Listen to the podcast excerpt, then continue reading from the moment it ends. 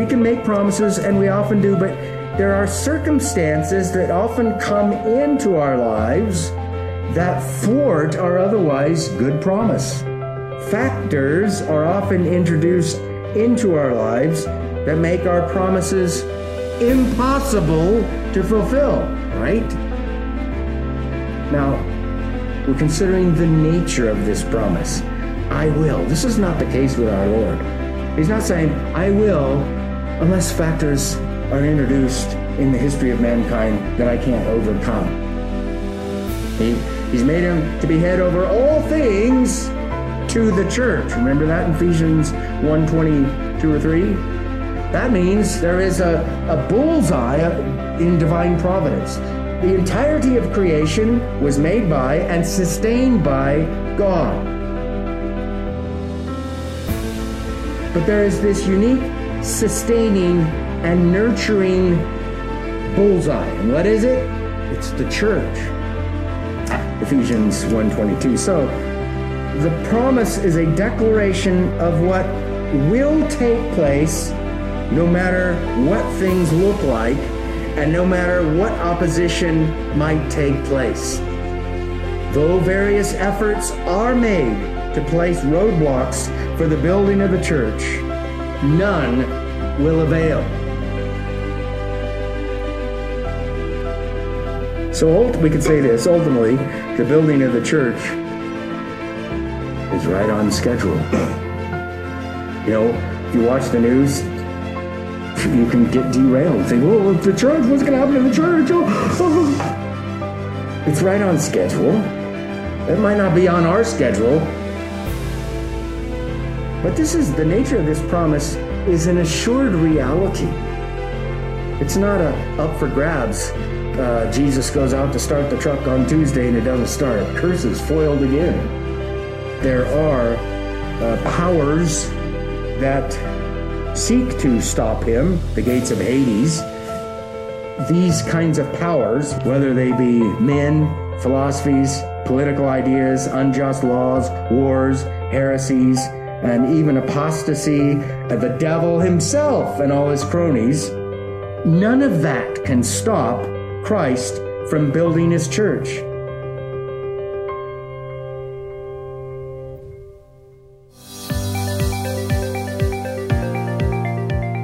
You are listening to Sermon Select on the Man of God Network, brought to you by Covenant Baptist Theological Seminary.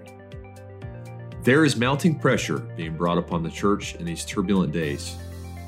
As society moves on from the Word of God and the law of our Lord Jesus Christ, the church seems to be faced with significant danger and difficulty in the years to come. But true Christians should not despair, but hold the line. The Lord Jesus Christ has promised that he will build his church and that the gates of hell will not prevail against it. Richard Barcellos, pastor of Grace Reformed Baptist Church of Palmdale, California, encourages us to hold fast to this promise of Christ in the following sermon titled, I Will Build My Church. Matthew 16, 18, there our Lord says, I will build my church. Unfortunately, many in our day despise the church of God. That's not new. Uh, some do it openly and purposefully, others do it out of ignorance, some unbelievers, and even some believers. Either way, many in our day despise the church. When we come to our Bibles, however, we are faced with clear facts about the identity and dignity of the church of our Lord Jesus Christ. I want to read some passages that identify and dignify the church. For example, Ephesians chapter 1, verses 22 and 23. I'll be coming back to this later as well. And he put all things in subjection under his feet and gave him, that is, the Father gave, gave the Son, as head. Now, watch these words carefully over all things. All authority has been given to me, both in heaven and on earth, to the church. He put all things in subjection under his feet and gave him as head over all things to the church, which is his body, the fullness of him who fills all in all. Ephesians 3 20 and 21, similar testimony, shows the dignity, the uniqueness of the church. Now to him who is able to do exceedingly abundantly beyond all that we ask or think, according to the power that works within us, to him be the glory in the church and by Christ Jesus to all generations forever and ever. We could go to other passages. First Timothy 3:15, the church of the living God, the pillar and support of the truth. There's something distinct and unique about the identity of the church, which gives it a dignity unlike any other institution on the earth. And I could multiply these statements, but these kinds of statements in scripture are reserved for the church of our Lord Jesus Christ and the church alone. And uh, our statement in Matthew 16, 18, I will build my church, is another one of those uh, statements in scripture, which highlights the uniqueness of the church in the outworking of God's purpose. Think about this. This is in the first century. This document that we're reading, we call the Gospel of Matthew, was written in the first century by the Apostle Matthew. It is a reflection upon the earthly ministry of our Lord. When it was written, uh, there's a big debate. Actually, the big debate is relatively short about when Matthew was written up until about 150 years ago, almost everyone believed it was written as the first gospel, and that's probably why it's the first gospel in the New Testament. But I think he wrote it relatively early, six, eight years maybe after our Lord was gone. Matthew completed this. And uh, so in before our Lord ascends, during his earthly ministry, he makes this statement, I will build my church. And if you know your New Testament, uh, the Gospels give us the, the, the, the Redeemer in his sufferings and glory. Acts is a divine commentary on the early history of what the apostles, primarily Peter and Paul, did with the gospel and the, the, the, the, responsibilities they were given. The gospel goes to the Jews and then to the Greeks. And the epistles are an implications of the sufferings and glory of Christ for that young church. I will build my church. Well, there was no church, Jew, Gentiles in one body functioning uh, as a unit, as a body, as a local expression of this universal thing we call the church. Uh, there was nothing like that prior to uh, the first century. Not only do we see the importance of this statement being made, but we see the importance of this statement being upheld or the promise fulfilled by Christ himself. We can go outside the New Testament. We can ask the question, I will build my church. Did Jesus keep building his church when he left the earth? The answer is, we're here. We're a constituted church. Uh, how in the world did we pop up out of nowhere? Uh, well, we didn't. And um, so this is an important statement. Now, what I want to do is I want to explain the statement. Uh, I will build my church and then I want to contemplate it. And in our contemplation, uh, I think tonight I'll get to this. We will consider um, the opposition that comes to the church and has and will in various forms. It's a simple statement. I will build my church. It has a subject. I. Of course, the speaker is our Lord Jesus Christ, who had just been confessed by Peter as the Christ uh, the Son of the living God. So this is the Lord Jesus Christ. This is not the Pope. This is uh, uh, this is not methods and marketing strategies of men that's making that is promised here. It is a promise by Christ Himself of the building of His own church, or as Peter says in Matthew 16, 16, as I referenced before, this is the Christ the Son of the living God. That's the I of our text. He is both God and man in one unique person, two natures, the Savior of sinners, the one who lived, died, was buried, rose again on the third day, ascended to heaven for us and for our salvation. And from heaven, we are told he is now ruling the whole created realm from which that is heaven, he will come again to judge the living and the dead. This is the speaker. This is the I of this statement. I will build my church. It's no uh, uh, small uh, observation uh, that this is our Lord during his sufferings, his earthly life, making a statement that has massive implications. He, he does this a lot, you know. But uh, if you think about this, well, we're going to think about it later. Let's look at the action. Will build. I will build. Now, this is a metaphor. Um, it is interesting to think of this. Uh, could Jesus be uh, linking the fact that he was the son of a carpenter and probably worked with his hands and built things? Is he linking that with now his what's going to be his post ascension um, activity, the building of his church? He was a carpenter, and it, and the fact that he was a builder doesn't stop after his sufferings uh, and entrance into glory. It continues. Um, could be, but we know this much. Uh, it's a figure of speech. It's a it's a metaphor for the construction of something. If we go to other parts of the New Testament, the church is called God's building. That is, God builds it, which is, by the way, interesting that's from 1 Corinthians 3. Interesting, Jesus says, I will build. And then when Paul's reflecting on this thing called the church, he calls it God's building.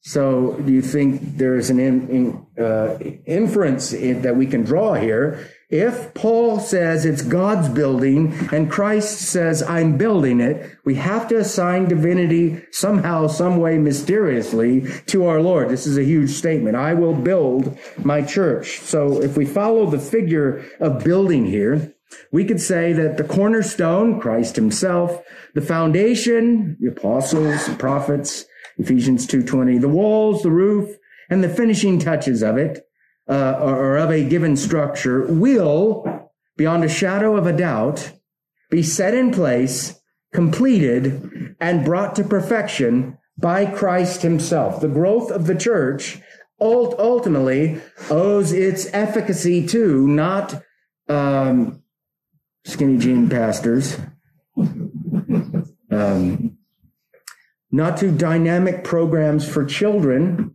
not to strategic market niche activity or thinking and implement, implementation by groups of people, um, but by Christ Himself. And so there's a book, probably here on the counter, I think on the book table here, book table, the, the shelves, thank you. I know it's here. I'm not going to find it. I'll find it later.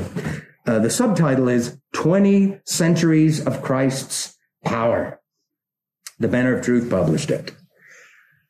That's the way we should look at church history 20 centuries of Christ building his church. So the, per, the subject is the incarnate Son of God. The action is building. Um, temple, that's another metaphor, figure of speech for the church. Christ is a temple builder. You ever thought of it that way? Christ is a temple builder, and we are a teensy, teensy weensy templeette, not a template, but a templeette, connected to other templeettes all throughout the world. In various time zones, templeettes, churches, local churches, are meeting and gathering and doing similar things that we're doing. People that don't speak our language, people will never see on the face of this earth in its current condition. Uh, people in different continents, time zones, all over the place. It's very interesting, by the way, to consider all the time zones of the earth. Every Lord's Day, Jesus receives praise throughout every time zone. Some people have already worshiped. Some will worship. Matter of fact, I think New Zealand's in how they do this, how they jump into Monday and it's still Sunday morning here. I don't know how they do that. They're incredible. New Zealand and, and Australia and the other parts of uh, that time zone. But it's fascinating to think that here is this, here are these little templeettes that are local and visible expressions of this universal temple, all the people of Christ, and they're being built up by Christ every Lord's day, and no one can stop it. So he says, I will build my church. We could say the institution, which is made up of his, his people, the saved, those who have repented of their sins and believed that Christ will save them from present sin and future wrath, which is evidenced by their acting upon his word in obedience to him out of love for him. I hope that's why you're here. I'm obeying my Lord because I love him. You know, that, that's, why do you go to church? Well, the pastor will call me or text me if I don't. right? You know what's a joy? When you're not going to make it and I receive a text like I got from you last week. I mean, it wasn't a joy to hear you weren't going to come, but at least I knew, you know, uh, this coming to church because it is the Lord's will and I love him. That, that's our motive. Um, the church is his body, his temple, his building, the household of God. These are all used in scripture, the pillar and support of the truth. Here's what um, Matthew Henry, some of you probably have his, his uh, one volume commentary on the entirety of scripture. Matthew Henry didn't write the whole thing. Matter of fact, I don't know if anybody except John Gill has commented on every single word of scripture and has a has a commentary uh, for that. Everybody else, Matthew Poole died before he finished. Matthew Henry died before he finished. Um, that means I'm never, I'm not going to start because I'll die before I finish. And here's what Matthew Henry said. He's very helpful. The builder and maker of the church is Christ himself. The church is a temple which Christ is the builder of.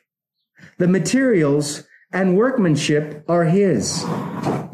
By the working of his spirit, with the preaching of his word, he adds souls to his church and so builds it up with living stones. That's from the 17th or possibly early 18th century there. He's right.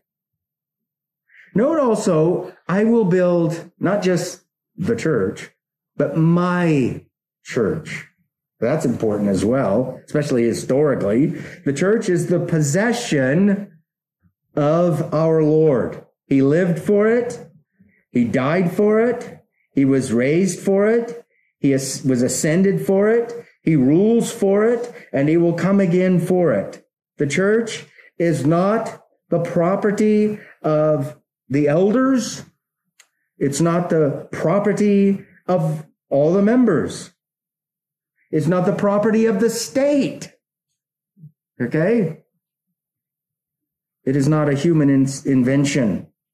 It is a divine institution, and its owner and possessor is none other than our Lord Jesus Christ. My authority, small a in quotes, as a minister of the gospel is to minister, is to administer something, not my own thoughts, um, but the thoughts of God as revealed to us in sacred scripture. I just, I'm a servant. I'm not a Lord. I'm not a master. Right, Annie? I'm a servant. I serve what the king would have me to serve. It is not my church. It's his. Now, what I'd like to do is kind of illustrate this statement, this promise by our Lord I will build my church from the New Testament, or show you the things that Christ does in the building of his church.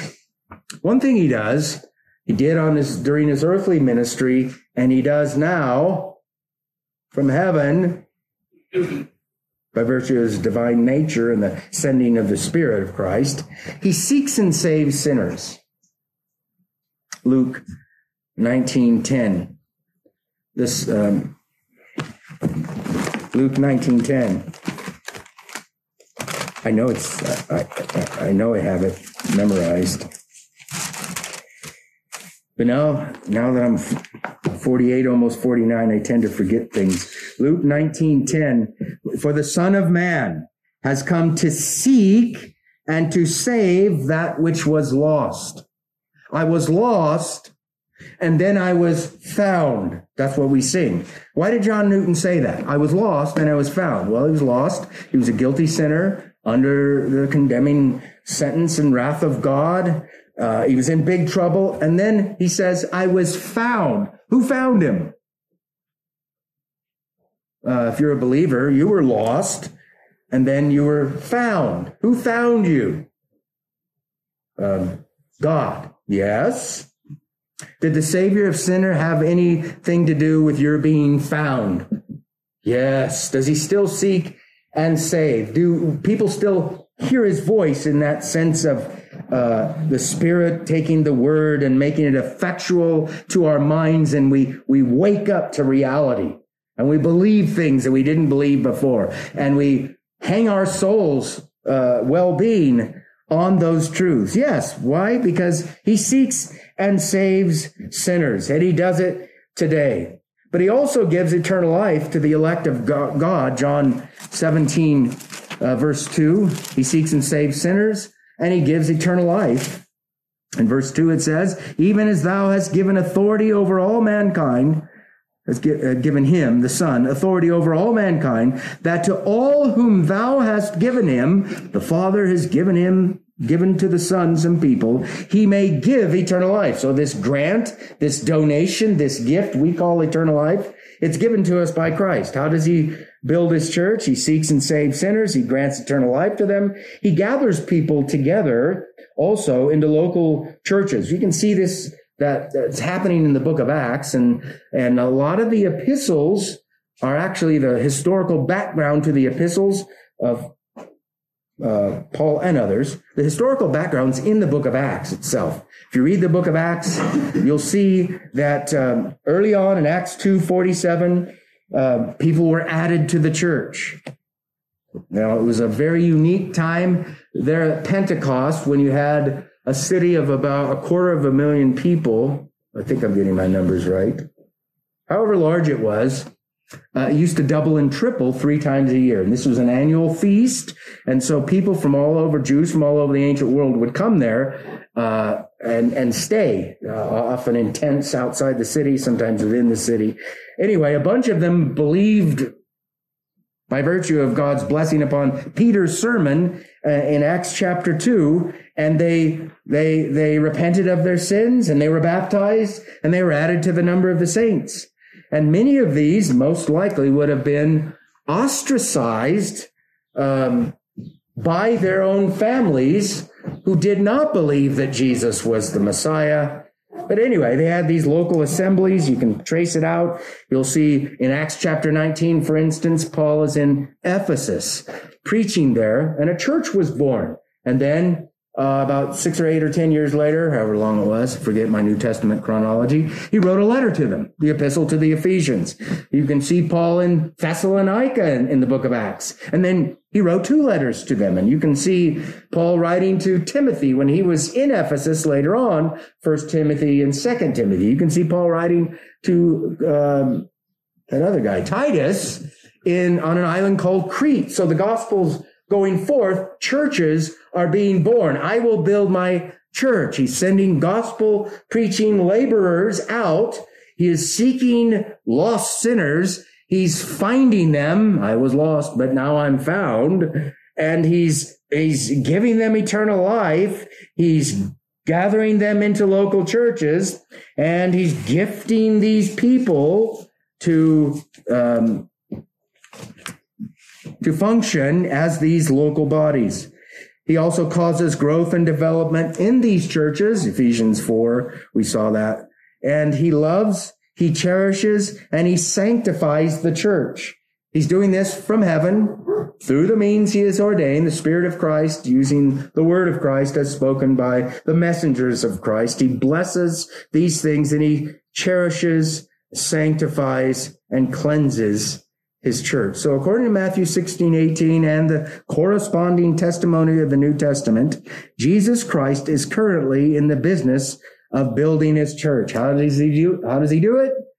Uh, he does it from heaven through means seeking and saving the lost, granting them eternal life, pronouncing them forgiven, justified in the process of sanctification, as good as glorified because he's in glory, and so on and so forth.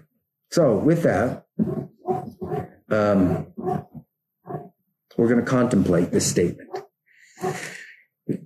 And we're going to do it this morning under two headings. First is this uh, take note of the nature of the promise. I will. Consider that. I will. Now, it's one thing for you or I to say, I will. I, I will um, I will meet you on Tuesday for Taco Tuesday. Okay, I will. I, it's a promise. It's Sunday. I'm promising to do something basically 48 hours later. 48 hours later, I go out to start up my truck. The battery is dead or something's wrong big time. I try to jump it. It doesn't happen. I will when I promise something like that has some contingencies connected to it that should cause us to say, I will if the Lord wills. You know, that's some Christians use that. Lord willing, I'll see you next week. That's a good thing. That acknowledges the sovereignty of God and the, the uh, providential care of God. We can make promises, and we often do, but there are circumstances that often come into our lives that thwart our otherwise good promise. Factors are often introduced into our lives that make our promises impossible to fulfill, right? Now, we're considering the nature of this promise. I will. This is not the case with our Lord. He's not saying, I will, unless factors are introduced in the history of mankind that I can't overcome. He, he's made him to be head over all things to the church. Remember that in Ephesians 1 22 or 3?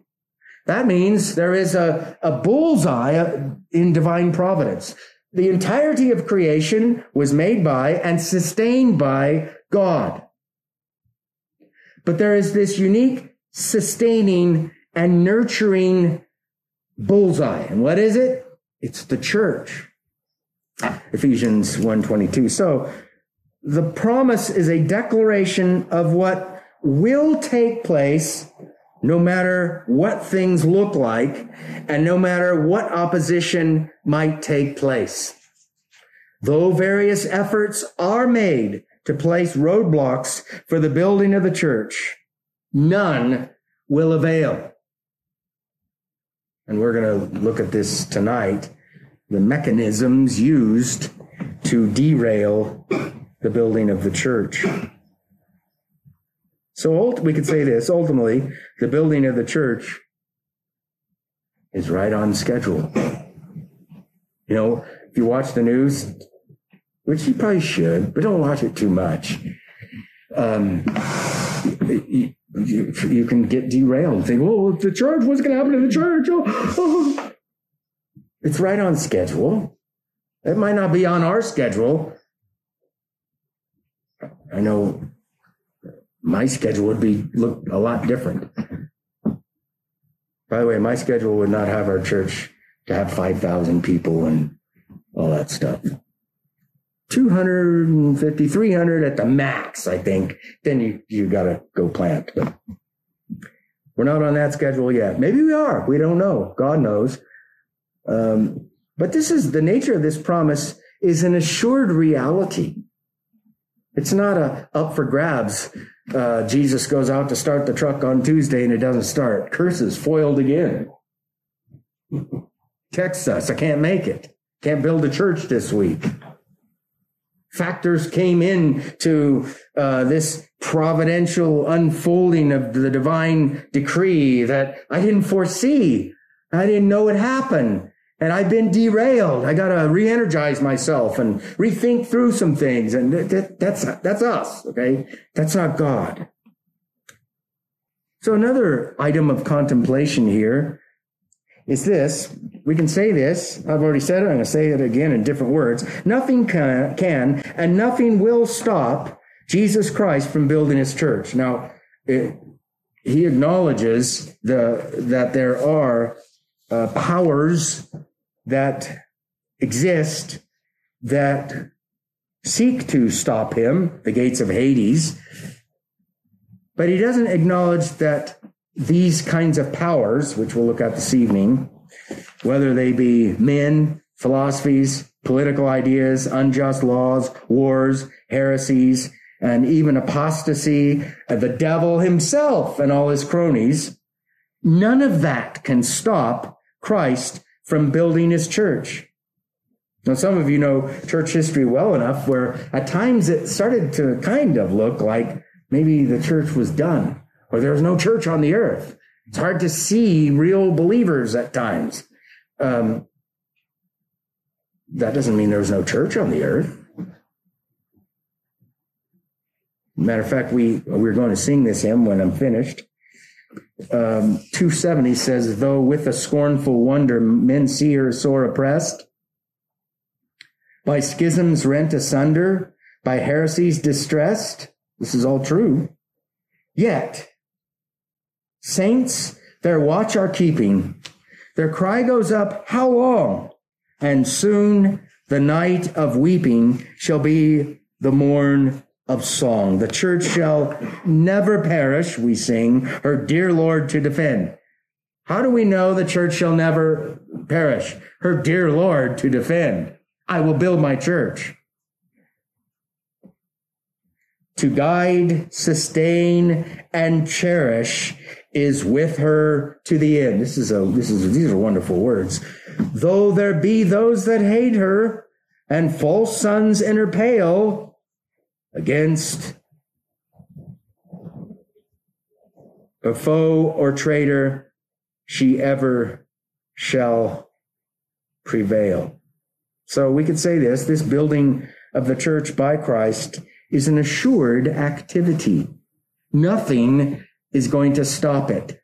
No one is going to stop it. Neither schism nor heresy can thwart the activity of our Lord. If we stand back and look at the long history of the church on earth, what do you see? Schism, heresy, apostasy. You see all that stuff.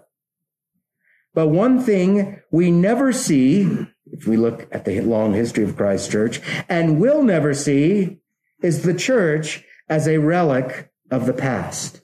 There are powers and ideologies in our day that would have the church, as we now know it, to be a relic of the past.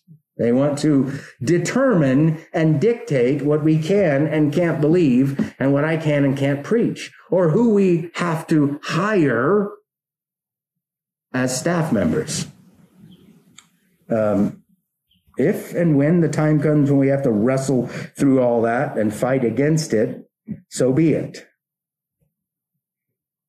But it's never going to happen that the church, as Christ intended here, will be a relic of the past. Our Lord defends his church. Our Lord guides his church. Our Lord sustains his church.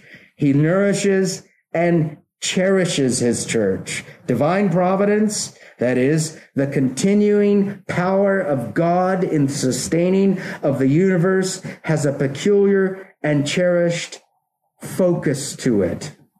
Here's, here's the words of Paul again in Ephesians 1, 22 and 23. And he put all things in the context, all things here are all created things. And he put all things in subjection under his feet.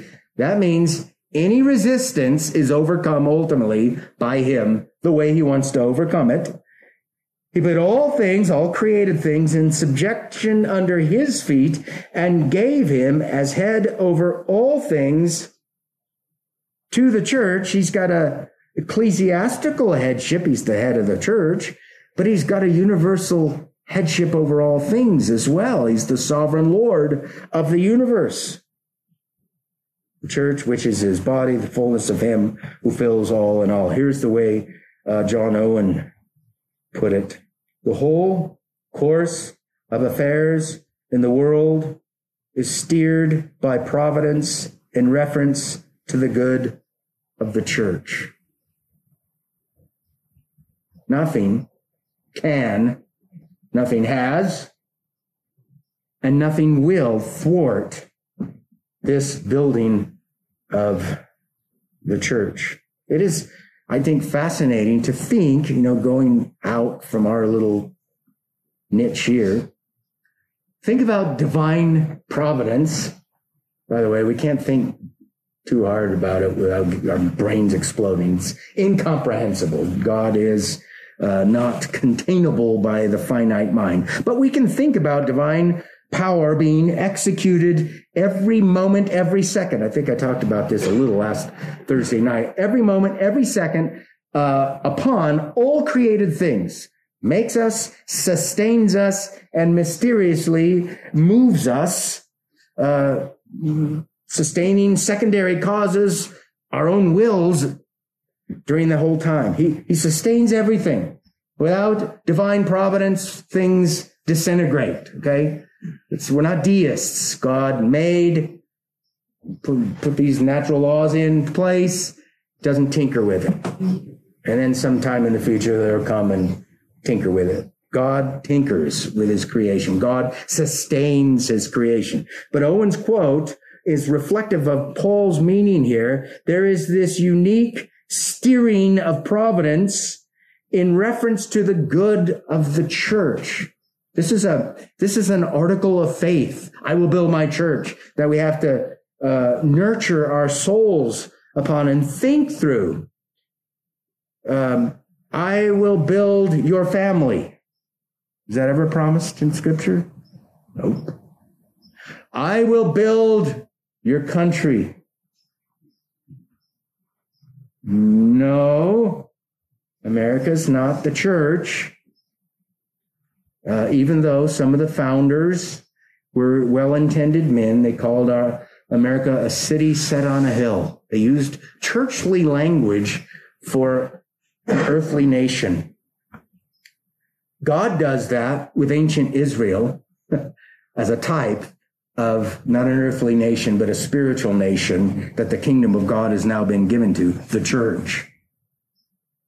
Providence is universal, but providence has this um, particular reference to the well-being of Christ's church. So on a very practical level, when the world seems to be going mad, and tensions, you can see it on Twitter and Facebook. Tensions seem to be rising among brothers and sisters over all these cultural issues and political stuff and all that's going on there. People have different opinions. Okay. Doesn't make them heretics. It makes everybody that has an opinion other than mine wrong, but I'll, I'll live with that. Um, you can see the tensions rising. One thing that shouldn't or should always be uh, a refuge for us is the church. If there's any place we can go in a, a public gathering, it should be the church to get sanity back among ourselves. To not have tensions within our relationships, but to nurture those relationships and to thereby grow, speaking the truth in love. Ephesians 416. There is this peculiar, uh, providential um, execution of divine power aimed at the well-being, the nurturing, the cherishing of the church.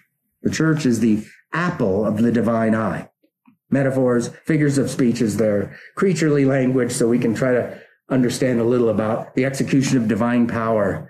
God is in the business of creating, sustaining, maintaining, nourishing, grow, growing, and cherishing his church, and nobody will stop him. Let's pray. Lord, please help us to think upon these words, I will build my church, to recognize that um, you seek and save the lost, you grant eternal life, you cleanse the foul sinners like us, you wash us, you sustain us, you in your providence move us into various local churches and thereby would have us to grow and to be nurtured and to be strengthened. Strengthen us. Help us to love our Lord more in light of his goodness toward us in building us as a local body. We pray in Jesus' name. Amen.